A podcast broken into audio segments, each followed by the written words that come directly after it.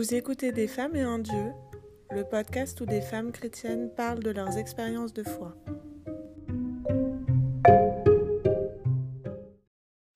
Bonjour Ariane, est-ce que tu veux bien te présenter pour nos auditeurs et auditrices en quelques mots? Bonjour, euh, je m'appelle Ariane, euh, je vais avoir 28 ans cette année. Euh, je suis fiancée depuis quelques mois et je suis actuellement thésarde je fais un doctorat en, sociologie de l'alimentation à l'Université du Luxembourg. Donc j'habite euh, au nord-est de la France, en Moselle. Et, et je, fais de la musique aussi, euh, du piano et je chante. Voilà, une petite euh, présentation succincte de, de... Ce qui est important pour toi. Voilà. Et est-ce que tu peux nous, présenter euh, les engagements, euh, qui, les, engagements que, tu as et qui, euh, qui, qui, te font, disons, rentrer dans la catégorie de passeuse d'avenir? Alors, en quoi suis-je passeuse d'avenir? Il y a plusieurs choses, je pense. La première, celle qui me prend le plus de temps, c'est ma thèse. un moment important pendant mes études. Euh, quelqu'un m'a invité à, une conférence du jésuite Gaël Giraud, qui était le premier, euh, la première personne que j'ai entendue faire un lien, euh, nommer un lien entre engagement de foi, vie spirituelle et engagement écologique. Et je suis sortie de là en me disant, euh, c'est ça que je veux faire dans ma vie. je, veux, euh, je, veux mettre au service, euh, je veux mettre au service de la transition écologique, notamment par ma vie professionnelle.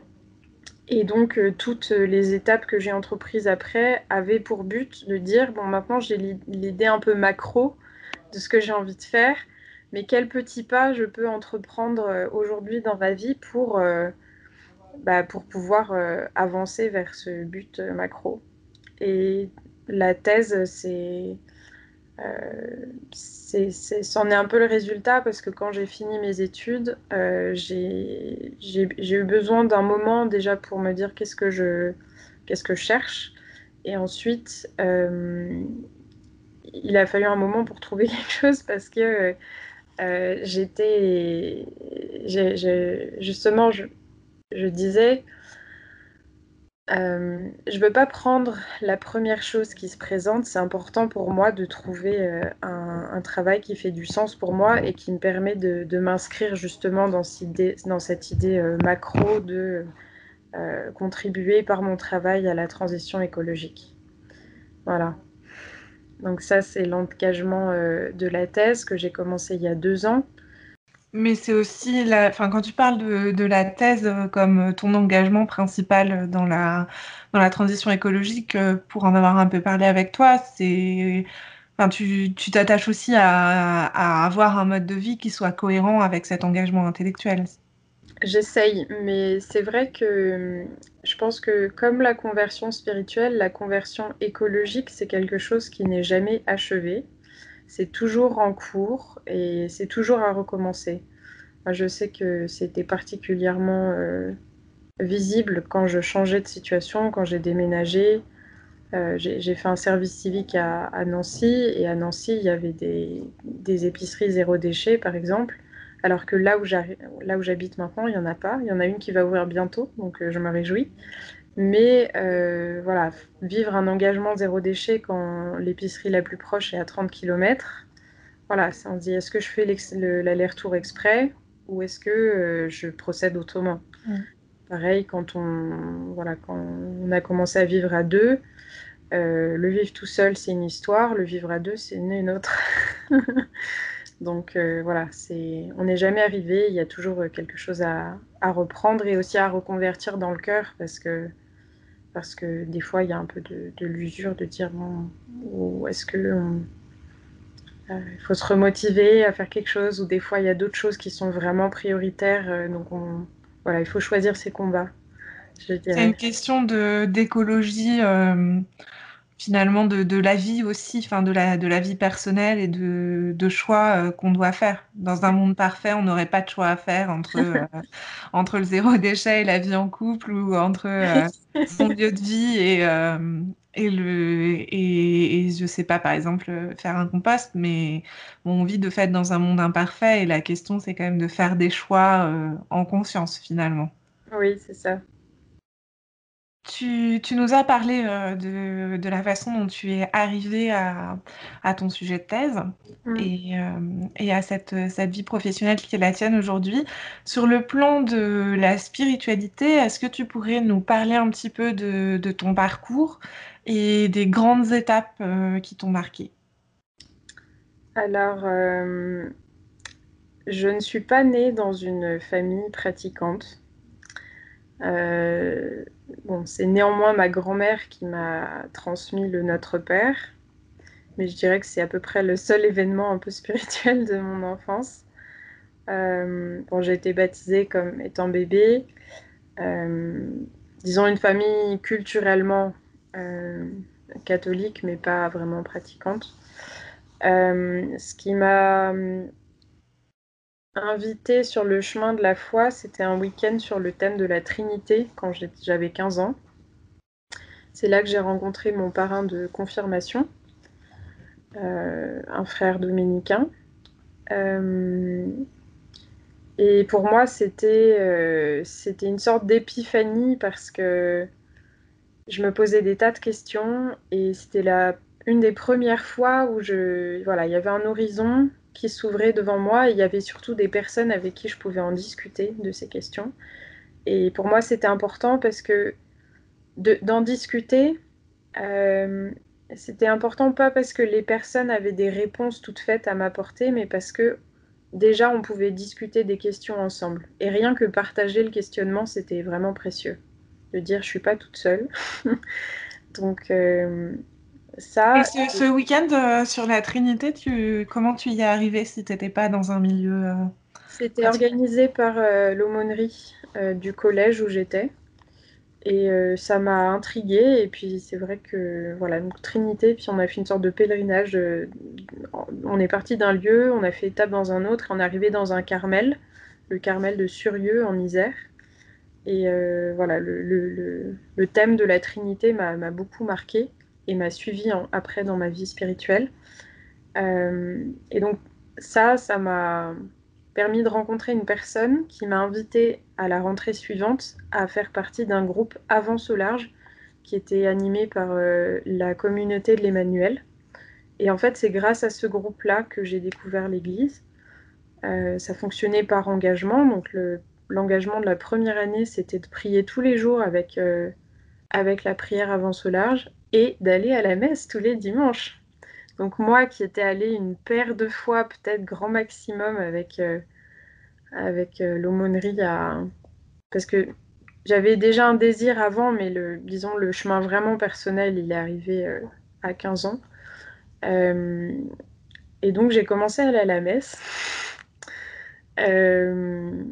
Et c'était un moment où j'étais vraiment une sorte d'éponge. En fait, j'ai appris plein, plein de choses à ce moment-là. J'ai découvert l'Église en, en, partie en allant à la messe, mais aussi en, allant à ces week-ends euh, avant au large. On avait un topo sur une vie de saint, on avait des temps de jeu, on avait des temps d'enseignement. et euh, au départ, je me sentais un peu en décalage parce que j'étais la seule à pas provenir d'une famille euh, pas pratiquante. Donc je posais beaucoup, beaucoup, beaucoup de questions.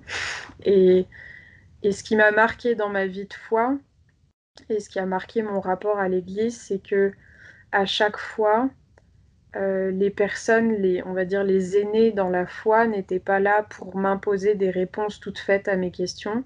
Elles étaient toujours là à encourager justement mes questions et dire bah cherche, cherche et et du coup, bah, je, voilà, c'est en cherchant des réponses à mes questions que, je, que j'avançais, que je faisais des progrès, on va dire. Euh, mais donc, c'était, pour moi, c'était vraiment une, le, début de cette éducation à la liberté intérieure. Et, et voilà. pour accélérer un peu, euh, ensuite, quand je suis partie étudier à Lyon, j'ai vécu en communauté avec les frères des écoles chrétiennes et d'autres jeunes. Et ça m'a fait découvrir les psaumes parce que je participais à la, à la prière, à la liturgie des heures, donc euh, le, les laudes le matin et les vêpres l'après-midi. Et ça a été un temps vraiment d'enracinement euh, voilà, au, rythme, au rythme des psaumes. Et c'est là-bas aussi que j'ai découvert Etty Hillesum. Et c'est à partir de ce moment-là que son journal m'a suivi pendant 4 ans. Euh, c'est une lecture qui m'a profondément marquée, influencée. Est-ce que tu euh, peux juste euh, détailler un tout petit peu qui est Etty Hillesum pour les gens qui ne verraient pas? Alors Etty Hillesum, elle était elle vivait dans les actuels Pays-Bas. Elle est née, je crois, en 1917, quelque chose comme ça, et elle est décédée en 1943 Il me semble que c'était à Auschwitz. Euh, en fait, elle a, elle a commencé un journal sur. Euh, elle était juive, elle, a, commencé un journal sur. Euh, sur conseil de son thérapeute. Et en fait, ce journal, c'est le récit de, du développement de sa vie intérieure. Et, et c'est une lecture qui est marquante, je dirais, parce que il y a beaucoup de gens. on parle d'Etty en fait à la troisième personne comme si elle était encore avec nous parce qu'il y a une un tel degré de familiarité quand on la lit que euh, voilà, c'est marquant et, moi j'ai appris vraiment beaucoup de choses. C'était vraiment euh, une compagnonne sur mon chemin pendant, pendant, pendant au moins 4 ans parce que c'est le temps qu'il m'a fallu pour arriver au, bout du journal avec des périodes d'interruption, des périodes de relecture euh, intenses alors que je ne relisais aucun livre avant cette lecture-là. mais c'est parce que c'est un journal, donc quand on suit la progression spirituelle de quelqu'un, c'est pas linéaire. Notre propre progression est pas linéaire, donc on peut pas. J'avais l'impression de vivre avec elle ce qu'elle vivait, donc, euh, donc voilà, il a fallu du temps. Après euh, deux ans d'études à Lyon, je suis allée à Paris, où j'ai euh, slalomé entre deux spiritualités, la spiritualité carmélitaine et la spiritualité ignatienne. Donc, euh, en fait, ces deux spiritualités étaient déjà présentes.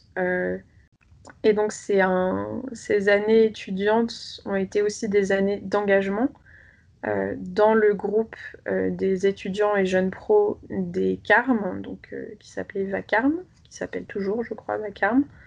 Et d'autre part, dans ce qui s'appelait la plateforme à l'époque et qui est devenue la Maison Magis aujourd'hui, euh, je me suis engagée dans le parcours écologie-théologie euh, aux côtés d'un jésuite et d'autres jeunes.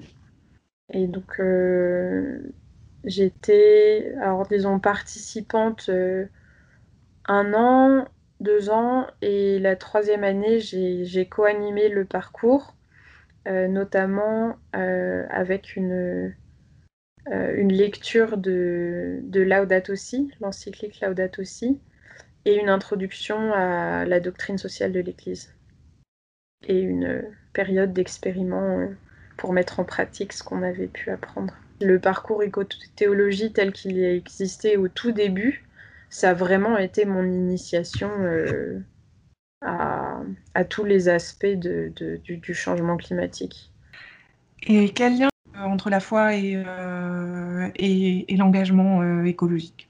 Depuis la philosophie des Lumières, on a tendance, et puis depuis la fameuse phrase de Descartes, euh, comme maître, nous rendre comme maître et possesseur du monde, on a tendance à on a tendance à, à regarder la création avec une vision instrumentaliste, en fait. Euh, on voit le monde comme une ressource à épuiser, et je pense que c'est pas. Euh, le regard qu'on porte sur les choses n'est pas du tout étranger, justement, au fait qu'on soit des prédateurs euh, sur la création. Et donc, je dirais qu'une part de ma spiritualité, elle est vraiment influencée par euh, dire on est invité à changer de regard, euh, à poser un autre regard sur la création qui nous entoure et de, de souvenir qu'on en fait partie et qu'on n'est pas, euh, qu'on pas à part à côté, on, on, en fait partie, on en dépend.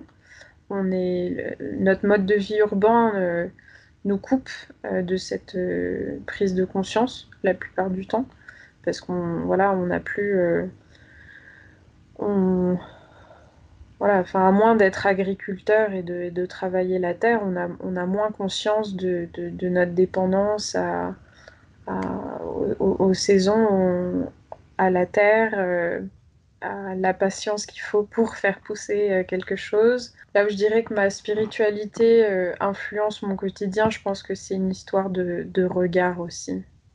Dans ce que tu as partagé, tu as bien souligné que finalement, euh, ton... ta prise de conscience écologique, elle s'était faite dans un cadre ecclésial avec les jésuites.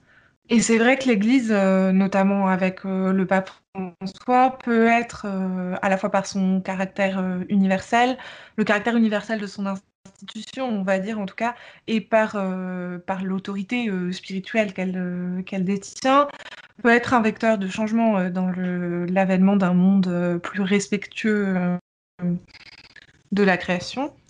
Euh, du coup, j'aimerais parler un petit peu avec toi de, tes rapports avec, euh, avec cette Église, à la fois euh, l'Église donc institution et l'Église corps du Christ. Est-ce que tu, peux, tu pourrais, tu pourrais nous, nous, en dire un peu plus là-dessus? C'est vrai que mon rapport à l'Église comme à la fois comme institution et communauté de fidèles, c'est je vois l'Église comme la passeuse de la parole euh, et une parole de vie, euh, parce que c'est grâce tant à l'institution que aux personnes, euh, aux fidèles que j'ai rencontrés sur mon chemin que j'ai que j'ai découvert la parole, que j'ai appris à prier. Voilà, c'est parce qu'il y avait des frères et des sœurs aînés dans la foi pour me transmettre des trésors de foi. Euh, c'est aussi euh, dans ce cadre voilà, où euh, j'ai parlé tout à l'heure de, de l'apprentissage de la liberté intérieure, mais ça s'est vraiment prolongé dans les... pas seulement à Avance au large, mais aussi plus tard dans mon parcours. Mais mon rapport à l'Église, c'est aussi un rapport blessé, parce que j'ai été touchée par deux suicides de prêtres. Mon parrain de confirmation, dont je parlais tout à l'heure, qui s'est suicidé en 2016. Il avait été accusé de pédophilie. Si je raconte de manière la plus objective possible, c'est qu'il a été accusé euh, par un garçon d'avoir commis des, actes, des actes pédophiles à son égard. Mmh. Euh, et moi, je l'ai entendu euh, dire après, le jour où il m'a accusé, en fait, je suis mort. Et le deuxième suicide date de août dernier, en fait, où le, curé de, de, l'ensemble paroissial où je me trouve euh, s'est suicidé. Euh, donc, euh, c'est. c'est pas facile, encore une fois, parce que là, je me dis, c'est c'est toujours un mystère ce qui, ce qui se passe. Pour nous, on ne peut pas prétendre comprendre pourquoi la, la personne l'a fait.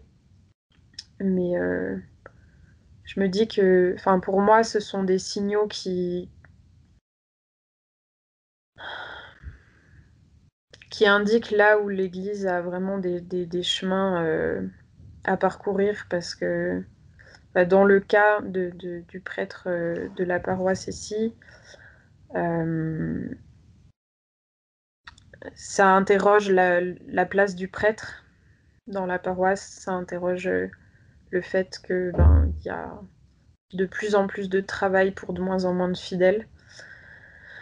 Euh, ça interroge la façon dont, l'Église est organisée au, petit, niveau, quoi, au niveau de la paroisse, au niveau de terrain. Donc euh, voilà, j'ai rapport blessé et aussi rapport blessé parce que euh, un membre proche, de, enfin, un membre de ma famille proche est concerné par, enfin, a été concerné par les affaires de pédophilie et a été amené à témoigner dans la, dans la, commission d'enquête qui a été déléguée à ce, à ce sujet.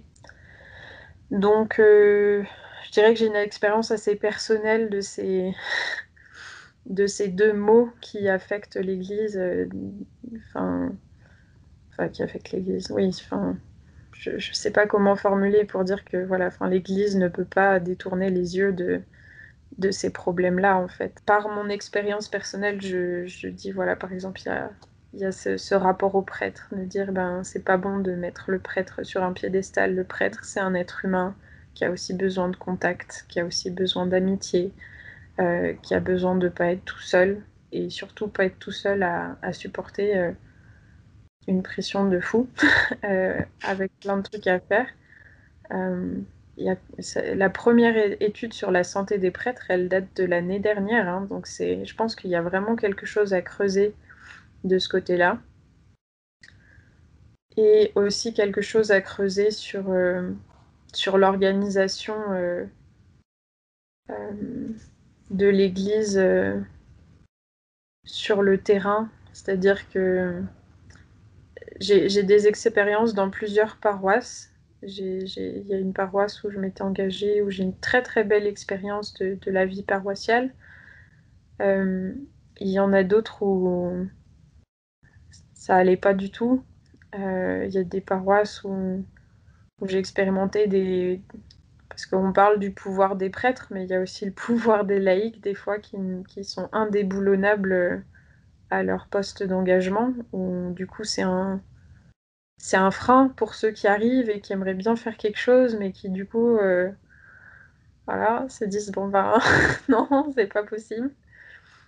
Euh, et je sais qu'ici, par exemple, l'église, euh, l'église d'ici, on pourrait dire que c'est une, une, périphérie, comme enfin, une périphérie de l'église de France, pour reprendre un des termes du pape François. Euh, et en même temps, j'admire encore euh, les, personnes qui, se, qui s'engagent pour que les messes continuent à avoir lieu, pour qu'il y ait encore le service funérailles, pour qu'il y ait encore, des gens au service donc euh, leur emploi du temps est peut-être moins compatible avec, euh, avec le mien, donc c'est difficile de m'engager ici euh, dans la vie paroissiale, mais je fais juste l'observation que si on continue avec les paramètres actuels, bah, c'est déjà en crise et ça se concrétise par le burn-out de plein de prêtres. Je trouve que les démarches de synodalité dans l'Église actuellement sont, sont, vraiment une piste très intéressante à, explorer. Euh, Quel rôle euh, euh, peut jouer l'Église dans les transitions qui, s'imposent aujourd'hui, un peu dans tous les domaines, mais en particulier dans celui de l'écologie, puisque, puisque c'est celui, celui dans lequel tu, tu es engagé? Alors, l'Église s'engage déjà, elle a déjà un rôle, enfin, idéalement, il faudrait qu'elle ait un rôle exemplaire. Mais elle a déjà fait des choses dans ce sens.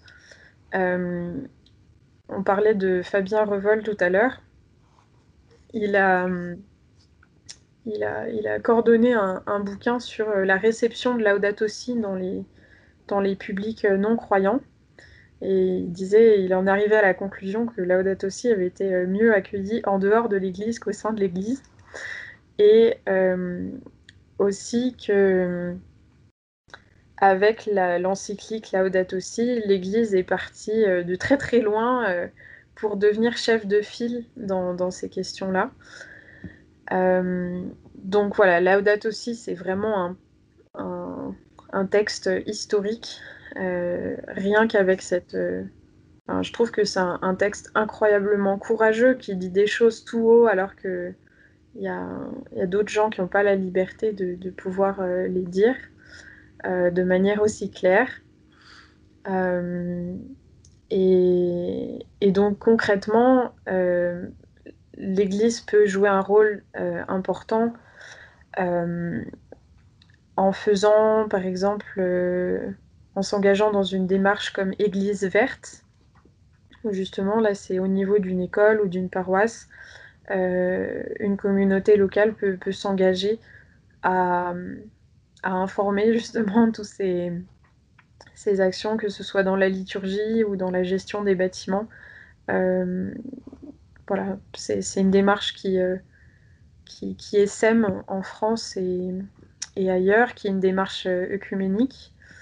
Il y a aussi la conversion des monastères, ça peut être aussi un exemple, mais il y a aussi d'autres choses où l'Église, on le sait, a un certain patrimoine si l'Église pouvait donner l'exemple, je crois que ça a déjà été fait dans certains pays, mais peut-être pas encore dans, tous. Il faudrait que je vérifie euh, l'état aujourd'hui des choses, mais euh, l'Église a un rôle euh, d'exemple à jouer, par exemple, dans le désinvestissement des énergies fossiles. C'est voilà, tout est lié. Pour reprendre un peu le, refrain de Laudate aussi, tout est lié. Je veux dire, on peut pas on ne peut pas euh, prêcher quelque chose d'un côté et ne pas euh, aligner ses actes euh, de l'autre côté en, fonction des paroles qui sont dites. Et, alors on est tous en progrès, hein. je ne dis pas ça pour, essayer de lancer la pierre, mais c'est vraiment pour dire on, fait... L'essentiel c'est de se mettre en route, je pense, et de ne pas perdre c'est de durer dans l'action qui est important en fait. Et, euh, et, le, puis bon, un rôle peut-être, enfin là j'ai parlé de, choses un peu concrètes, euh, de dire s'engager concrètement dans, dans, Église verte ou euh, dans des investissements des énergies fossiles, mais il y a tout un rôle d'inspiration aussi, de dire justement que c'est pour ça qu'on parle de conversion en fait écologique, parce que c'est quelque chose de profondément intérieur. Euh, j'agis parce que euh, j'ai quelque chose d'intérieur qui m'y pousse. C'est pour ça que, à mon sens, on ne peut pas vraiment imposer aux gens de vivre comme ci ou comme cela s'ils n'ont pas eu une prise de conscience intérieure de ah oui, en fait, il faut que je change ma façon de vivre. Mais ça ne veut pas dire que ça va être euh, que je vais me, me priver, que ça va être frustrant. Non, c'est pour, pour reprendre une expression, euh, c'est moins de bien, plus de lien en fait. C'est quelque chose pour. Euh, c'est un chemin de joie, c'est un chemin de. un chemin de conversion, mais un chemin de joie, un, un, chemin avec des, des, liens avec d'autres. Euh, donc c'est voilà, c'est quelque chose de désirable en fait. Donc euh, voilà, je pense que l'Église a aussi un rôle dans, dans ce... Bah, par exemple, là, je parlais de l'enseignement de Fabien Revol sur l'éducation au regard, et c'est ce dont parle Laudette aussi dans le dernier chapitre, l'éducation justement à une certaine spiritualité de, écologique. Donc je pense qu'il y, voilà, il y a un rôle concret d'exemplarité et il y a un rôle d'inspiration euh, euh, pour dire. Euh, bah, pour enseigner ce qui est écrit dans la dot aussi, pour faire court. Parce que c'est un texte vraiment extraordinaire. Par rapport à ton parcours, est-ce que tu as le sentiment que le fait d'être une femme a joué un rôle, notamment sur le plan spirituel, mais pas seulement? Je pense notamment au fait que euh, il y a des, pas mal d'études euh, aujourd'hui qui montrent que euh, les femmes sont plus souvent engagées en écologie parce que finalement c'est une, prolongation des fonctions traditionnelles de ce que Carole Gilligan appelle le care, qui est le prendre soin en fait à la fois bah, de la famille, des relations, et donc finalement est-ce qu'on n'est pas en train de se refaire piéger euh, par, euh, par l'écologie euh? C'est intéressant que tu poses la question comme ça parce que justement, je me disais, tiens, ce que les femmes ont apporté dans les bouleversements du monde actuel, c'est justement sans aller dans la généralisation, parce que c'est toujours compliqué, il n'y a pas d'essence. Je veux dire, eh toutes les femmes ne sont pas pareilles, tous les hommes ne sont pas pareils, mais effectivement, moi, je me retrouve dans cette sensibilité de l'ordre du prendre soin, et que, bah, voilà, dans le, dans le, contexte actuel où prendre soin de la maison commune est un défi pressant, effectivement, voilà, je me dis que, que, les, femmes peuvent entrer justement par rapport à ce défi, elles, ont cette, sensibilité qui font qu'elles vont euh, se sentir à minima concernées. Euh, personnellement, à première vue, je dirais, enfin, j'ai pas eu de, d'expérience de,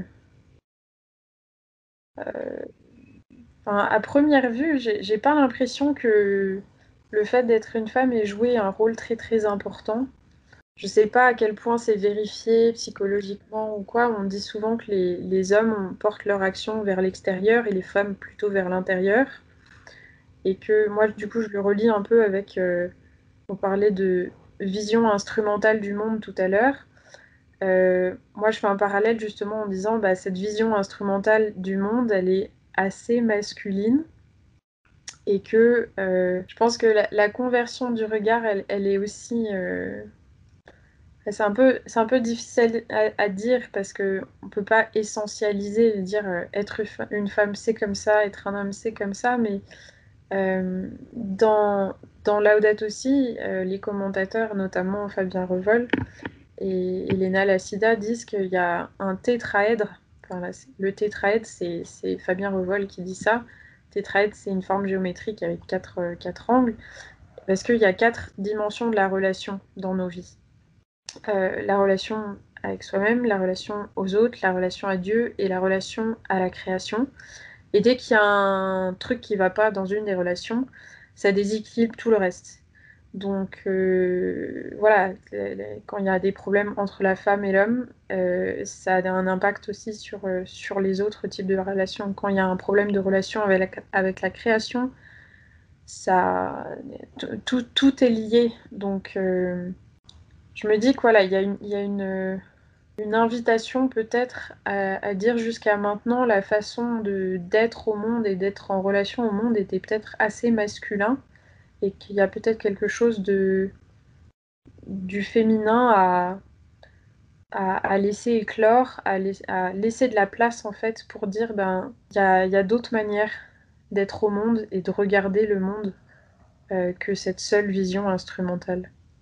Je dirais qu'il y a un élément dans l'écologie euh, et dans le soin pour la création euh, c'est l'élément, on est tous dans un même bateau, donc il faut qu'on arrête de travailler en silo, euh, parce que c'est typiquement quelque chose de transversal, en fait, de, s'occuper de la création, parce que tout est lié.